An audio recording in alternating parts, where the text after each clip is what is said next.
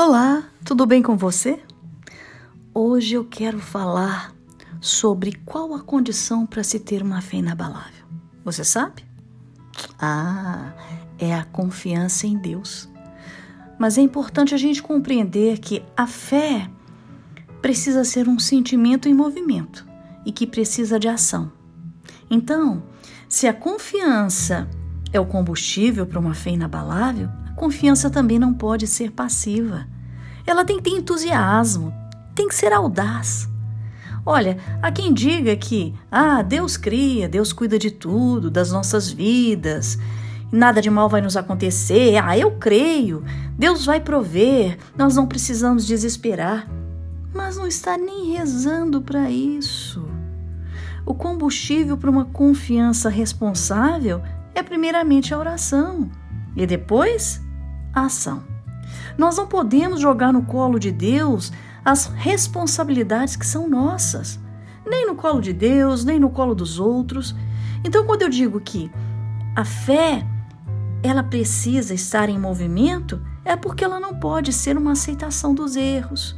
Ela não pode ser uma passividade. Ah, é assim mesmo. Ah, eu sofro mesmo. Ah, eu não posso fazer nada. Sabe, isso me lembra uma passagem da Bíblia, quando José é avisado por Deus para fugir para o Egito com Maria e o pequeno Jesus das garras de Herodes.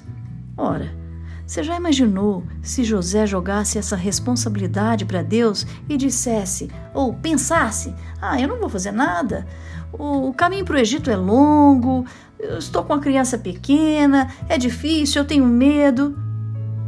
Mas José tinha uma confiança audaz. José tinha uma fé fortalecida. Claro. Eu me lembrei também quando Jesus adverte os discípulos no Getsemane para vigiarem e orarem enquanto ele se retirava para rezar naquele momento de agonia suprema. Mas quando ele volta, ele encontra os discípulos dormindo.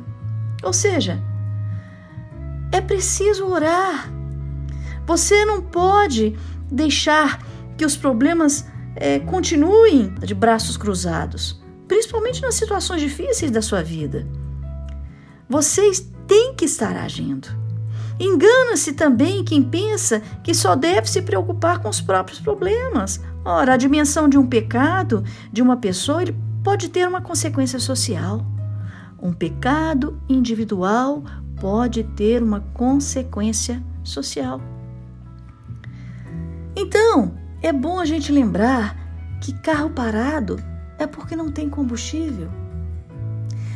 Um carro para andar é porque precisa de combustível. Para se ter uma fé fortalecida, na confiança, na crença que você diz ter, você precisa de duas posturas. Você precisa estar rezando e continuamente rezando quando não pode fazer nada. Ou rezando e fazendo aquilo que você pode fazer, as boas obras inspiradas pelo Espírito Santo, para que a sua fé fique de pé.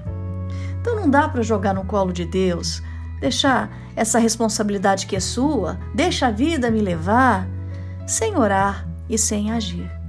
Ok? Olha, eu deixo essa reflexão para você e a gente se vê no próximo episódio. Até breve.